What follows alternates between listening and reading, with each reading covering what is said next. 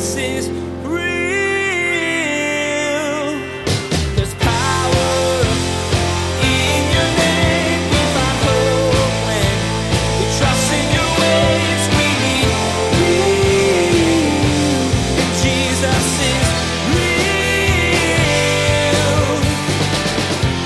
So the problem is that there's a shallowness there. So here's the thing. If you have rocks in the soil that you're trying to plant in, you don't need a rototiller or a jackhammer. You need almost like a gardening tool, right? Like a gardening pick. Where you're going on in there and, and you hit that thing and you got to get that thing out of there. Why? Because the problem is not that the seed can't get in and bear fruit. The problem is that you can't get roots down really deep. Now, let's just be honest. Where are you shallow? Pastor Daniel We'll be telling you more today about the different types of hearts that receive the Word of God. One of these is a heart that's excited to hear truth but has no depth and tends to fall away from faith as soon as opposition comes. Pastor Daniel will encourage you today to let Jesus dig deeper into your heart and let His seed take root. The tighter hold you have on your faith, the less likely you'll be to turn away from truth. Now, here's Pastor Daniel in Matthew chapter 13 as he continues his message How's Your Heart?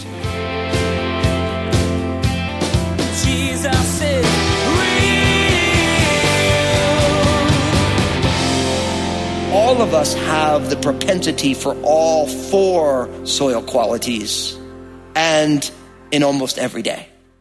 Like we all want to be the good soil, but, and of course we're in church, I was like, oh yeah, I got good soil in my heart. But Crossroads is a place for real people, okay? So the whole like, man, we are so spiritual, we always get everything right. Yeah, that's not this family, you know? Because, you know, how many of you know someone loves Jesus and they're being awful, and because they love Jesus, they're the only one who doesn't realize that they're being awful? We all know this kind of situation. Well, so we can be that way. And, and if you've been in church long enough, you're really good at justifying your awfulness with scripture verses. Right? And so we, I believe we want to have good soil in our hearts, but for pretty much all of us, depending on the day, there might be one quality that is more prevalent. In any given day, you can display all four soil qualities. And if I look back over my life, I think you do as well, you'll find that different seasons, you have different qualities that are overriding for a season. Right? Where there might be a season where you're dealing, well, actually, let me read you the parable and then we'll start to see it. So look at this. Matthew 13 verse 1 says it this way. On the same day, Jesus went out of the house and sat by the sea, and a great multitude were gathered together to him, so that he got into a boat and sat, and the whole multitude stood on the shore. Then he spoke many things to them in parables, saying, Behold, the sower went out to sow. And as he sowed, some seed fell by the wayside, and the birds came and devoured them. Some fell on stony places where they did not have much earth, and they immediately sprang up because they had no depth of earth. But when the sun was up, they were scorched, and because they had no root, they withered away. And some fell among thorns, and the thorns sprang up and choked them. But others fell on good ground and yielded a crop. Some a hundredfold, some sixty, and some thirty. He who has ears to hear, let him hear. So in context, Jesus is out, and there are multitudes of people who want to hear his teaching. So he's by the water. So because all these people are there, Jesus gets in a boat and they pull the boat out a little bit in the water so that everyone can hear. And if you've ever been to a lake, right, and especially a smaller lake, you ever notice that if you're on one side of the lake, you can actually hear the conversation of somebody on the other side of the lake? Because a lake or water, especially still water, acts as a natural amplifier right? It's like the frequencies of a voice. It hits the water and it almost gets amplified as it goes across. So Jesus was strategic. It was long before microphones and sound systems and all these things. He just got in a boat. He speak normal volume. And because of the boat and the water, all of a sudden this word would be amplified. And he began to speak to the people in parables. And he tells this story, a simple story, a story that anybody could have understood. That there's this sower, this person is, he's planting seed. And it goes into one soil or another soil and all these different things happen. And then he closes with, let he who has ears to hear, let him hear. Now, at that point in the story, and if you were with us at our first message in this legend series, the disciples came and said, Hey, so why are you talking to people in parables? Really, what we found is that Jesus spoke in these parables, these stories, these legends, so that those who God wanted to know the truth would know it, and those who God didn't want to know the truth wouldn't know it. And then he went on to say that one of the problems is, is that there are people who have ears to hear that don't want to hear. Notice how he ended that parable? Let he who has ears to hear, let him hear. See, really what's going on is Jesus said the reason people don't understand what I'm talking about is because they don't want to. And he's telling a story about when he, Jesus, speaks to people, how certain things are fruitful and certain things are not. So this parable actually gets at the reality that the reason that Jesus is misunderstood in our culture is not because of a problem with Jesus. It's a personal problem. It's an individual problem. It's even so much as a cultural problem. So there's these four qualities or characteristics of a person's heart. So the first one if you fast forward a little bit to verse 18, Jesus begins to explain the parable. Look at what it says. Verse 18, therefore hear the parable of the sower. When anyone hears the word of the kingdom and does not understand it, then the wicked one comes and snatches away what was sown in his heart. This is he who received the seed by the wayside. Now, I'll say it this way, that you and I have got to be careful. You don't want to be hard hearted. Don't be hard hearted. This is the first quality or characteristic of the soil of the heart, the seed by the wayside. Now you think about the wayside. It's the place where everybody walks. Now imagine if you've ever been on a trail, and I mean, we live in the Pacific Northwest, so all of you hadn't. If you haven't, you need to get out. Right? There's lots of beautiful hiking that goes on, but if you go to a beautiful trail that's been well hiked, you'll notice that that ground is hard, right? It was one time maybe all soft soil that was prepared to maybe even be harvested or have a garden, but that thing was hard as a rock because it's been pressed down and pressed down. It's been stepped on over and over and over again to the point where that soil that could bear fruit is so compacted that when the sower goes to sow the seed, the seed sits on top. It doesn't get anywhere. There is no avenue for the seed to get within the soil to be able to bear fruit. And Jesus says, look, anyone who hears the word of the kingdom doesn't understand it, then the wicked one comes and snatches away what was sown in their heart. This is he who received it by the wayside. So here's the thing. One quality of the soil of your heart that you're keeping is that you could have a hard heart. And because you have a hard heart, God's word can't get in at all. You don't understand it. It sits on the surface and you know what they call seed that's on the surface? They call it food for birds. I remember when uh, we were, well, I wasn't doing it, I was learning about this. They were planting our, our grass at our house. And I remember they put all the seed down and then they put this other stuff over. I'm like, what are you doing? What's this stuff over? They're like, oh, listen, we cover this up because if not, the birds will just come eat all the seed. But this covers so the birds don't see, the birds don't really want to mess with this stuff. And so the seed can get in so it can really, I'm like, oh, how cool is that? And I automatically thought of this parable. So here's the thing for some of us, and this is no matter how long you've been walking with Jesus or not walking with Jesus, all of us have the capacity to have hardness in our hearts. A lot of times that hardness is formed by people stepping on it. People hurt people.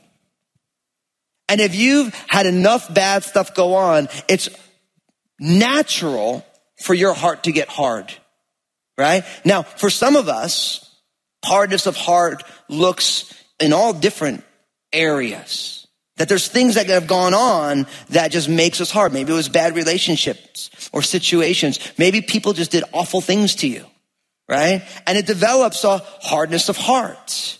And the problem, of course, with hardness of heart is that there's no room for the seed to get in at all. The seed sits on the surface and is exactly what the enemy, the wicked one, Satan wants because the word of God can't get in and change. You. It sits on the surface. It gets nowhere. Right? Listen to what the apostle Paul said, 2 Corinthians chapter 4, verses 3 and 4. He says, but even if our gospel is veiled, it is veiled to those who are perishing, whose minds the God of this age has blinded who do not believe, lest the light of the gospel of the glory of Christ, who is the image of God, should shine on them. See, Paul's using a different metaphor. He's using light and darkness. He's using sight or blindness. But the idea is still the same. See, what Satan wants is to keep your heart hard so that God can't bear fruit in your life. So you have to ask yourself a question. Where and why is your heart hard? Where and why? Now, here's the thing. Oftentimes we never ask that question. But can we be honest? If you're asking that question, isn't that kind of a hard question to ask yourself? Because the reason that there's hardness, there's real things there. There's real things there that would cause that. But here's the thing. God is not interested. He's not like your evil cousin who every time you did something wrong, nanny, nanny, foo, foo, you got busted. You know, it's God wants you to understand where you are so that he can do the work he wants to do. So when God is diagnosing the qualities and the conditions of your heart, God is not trying to make fun of you. He wants you to see where you are so he can see where he's going to work. So if you have hardness in your heart, right? God's showing it to you because if you think about it, if you wanted to take a trail that has been packed down by many people walking on it, if you wanted to break up that ground in order to be able to plant something beautiful, what do you need to use to get it done? Maybe a rototiller, a jackhammer. But here's the thing for some of you, that's exactly what God is doing in your life right now. God has taken a rototiller to your life. He's using circumstances and situations, and it's hard and it hurts. But the thing is, is God doesn't do that just to ruin your life. He does that because he wants to do something. He wants your life to be fruitful. And the only way to be able to get seed in ground that is so hard is he's got to break that up and it's going to take some force. I have a good friend. He's since gone home to be with the Lord and he lived uh, down in Southern Oregon and his front deck would look out on this beautiful field. And we would sit there and he was a bunch older than me. And he was one of those people who really made uh, huge investments in my life. And we would sit there, we'd drink coffee and we talk about things. And he would always use this field as an example. Oh, look at this and look at that. And I remember we used to always admire the field. And then one day I went to visit him and that beautiful green, lush field with the hummingbirds and all this, it was completely brown. And I'm like, what happened in the field? Like, man, they brought in all these machines. They rototilled the whole thing. And I was like, that's such a bummer. And he's like, well, we'll see what happens. That's what he said. And I came back about a year later and that vacant, overgrown lot that was much more beautiful than the brown rototilled ground was a beautiful garden with all sorts of colors and fragrances. And as I thought about it, I'm like, oh, look at that. You take something that you think is beautiful and God wants something even more beautiful. So he's got to rototill that thing, turn that soil over, prepare that ground so that he can plant exactly what he wants there. So listen, if you're here today and you feel like God's rototilling my life right now, it's not because he wants to leave it all mangled up. He's doing that to break up the hardness so that he can plant what he wants. Now, another reason hardness of heart happens, you get this from Hebrews chapter 3, verse 13. It says, But exhort one another daily while it is called today, lest any of you be hardened through the deceitfulness of sin. Now, notice that. Encourage one another today, lest any of you be hardened by the deceitfulness of sin. Listen, for some of us, the reason there's hardness in our hearts is because of sin. Decisions that you make that are in rebellion against God. Like, let's just be straight up honest with you. There's some of you right now, you are addicted to drugs. Whether you're addicted to street drugs that you pick up from somebody you know or pharmaceuticals that you pick up from the doctor that you're abusing, that will create hardness in your heart because it's an area of rebellion against God that is now taking root. And what it does is it hardens your heart. For some of you, for being just honest, the hardness in your heart is being produced by pornography. It's being produced by you choosing every single day to avail yourself to something that God says is not only dishonoring to Him, but it's dishonoring to people and anybody who you know. Objectifying people, not seeing them as human beings created in God's image and likeness, but seeing them as objects of sheer desire. Completely demeaning to God and another person but it's creating hardness in your heart. Now you take it from one end of the extreme, and for others of you, maybe in walk with Jesus, we're like, well, that's not, you know, who I am. Deceitfulness of sin is because you're a gossip. But what's amazing is in church, it's like, it's not gossip. It's, hey, can you pray for so and so? Did you hear? Listen, I've been around church long enough. No matter if you've been walking with Jesus for decades or you're going to start following Jesus today, man, sin is so pervasive. I love when someone's like, oh, I'm, I'm so humble. love that stuff.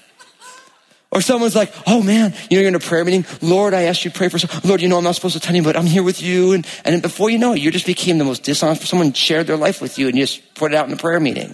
Listen, if someone asks you to pray for something, you pray in your prayer closet with the Lord. You don't tell everybody else. Right? Or maybe you walk with Jesus so long, but your sin is that you're just super judgmental. You're like, oh, so and so, so immature. There's no more immature statement than to look down your nose at someone and say, so and so is immature right? But lifestyles given to that stuff creates hardness in your heart. Now, for some of us, our hearts may be completely hard, and other of us, there just might be some sections. And here's the thing that I want to encourage you. If even right now, if the Spirit of God is saying, you got hardness right there, because somebody hurt you, something went on, some area of sin, what I want you to do is just say, Lord, I confess that I have hardness here, and will you soften my heart? Lord, because I want you to take the jackhammer of your Holy Spirit to that area of my life to break up all the hardness so that you can be fruitful in that area of my life. Does that make sense?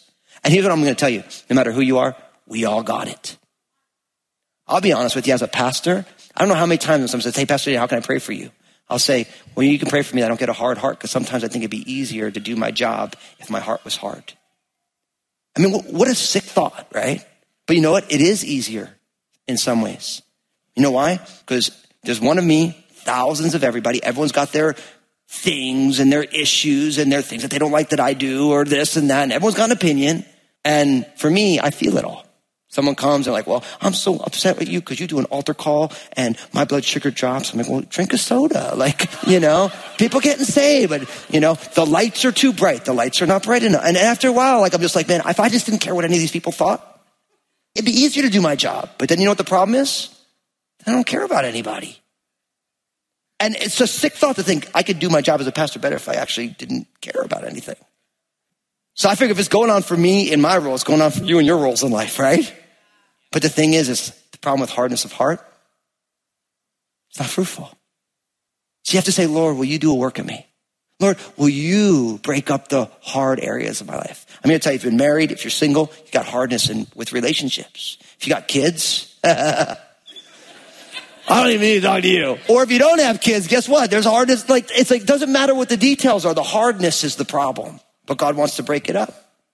So don't be hard hearted. Now, the second type of soil, look at verse 20. It says, but he who received the seed on stony places, this is he who hears the word and immediately receives it with joy, yet he has no root in himself but endures only for a time, for when tribulation or persecution arises because of the word, immediately he stumbles. Now I'll say it this way don't be shallow.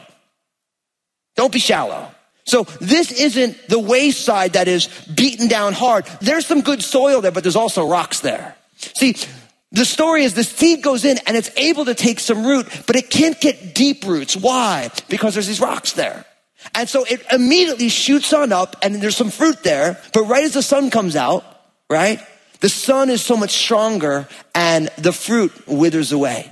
And Jesus, in talking about it, he says they hear the word and they immediately, receive the word with joy, right?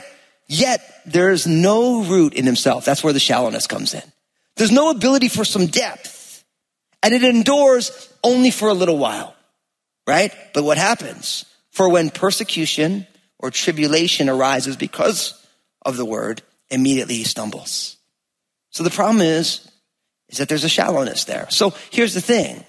If you have rocks in the soil that you're trying to plant in, you don't need a rototiller or a jackhammer. You need almost like a gardening tool, right? Like a gardening pick where you're going on in there and, and you hit that thing and you got to get that thing out of there. Why? Because the problem is not that the seed can't get in and bear fruit. The problem is that you can't get roots down really deep. Now, let's just be honest.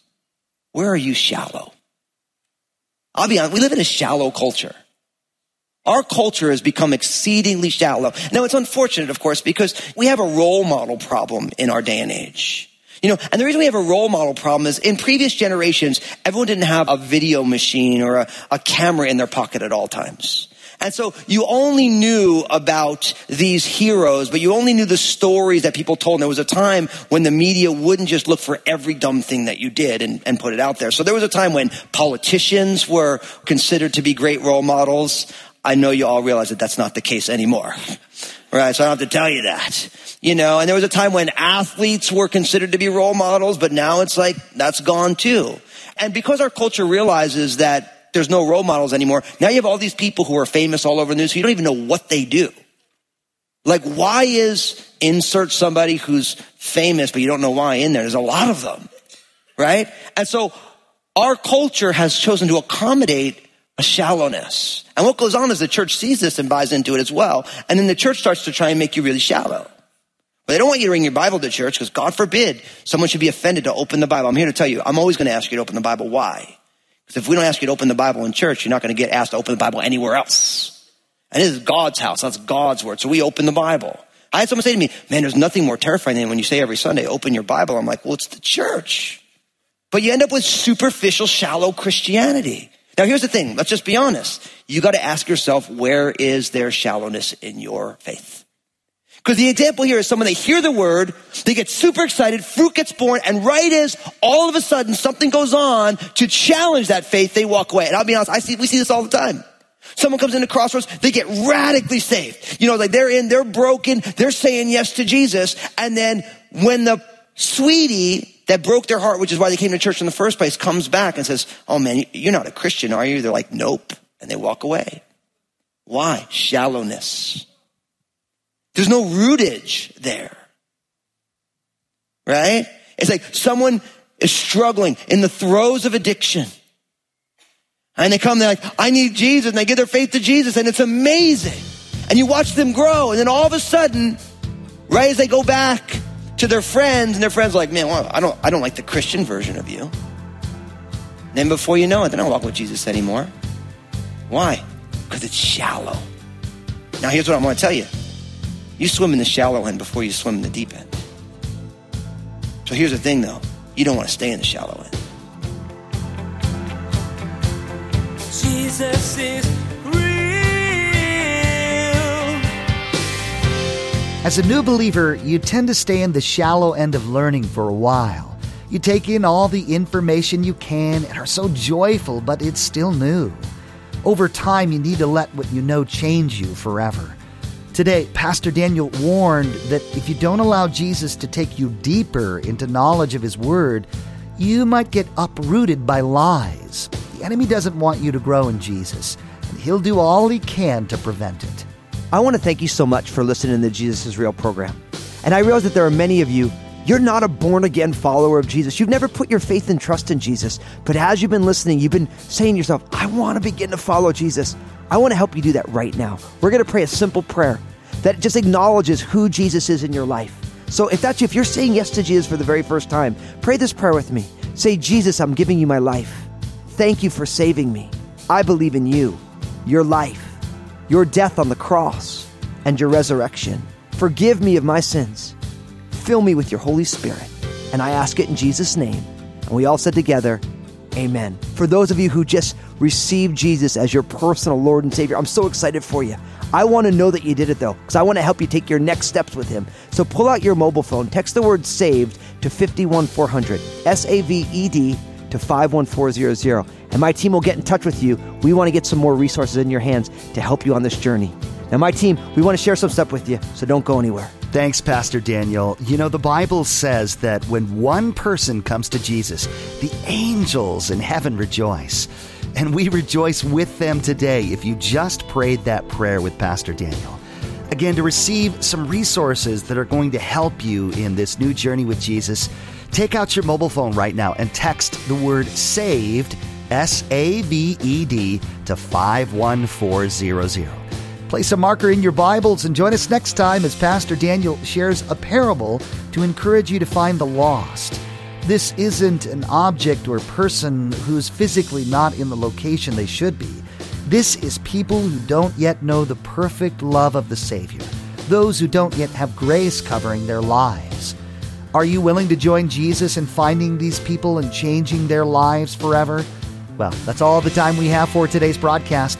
On behalf of Pastor Daniel and the entire production team, we invite you to join us again for the next edition of Jesus is Real Radio.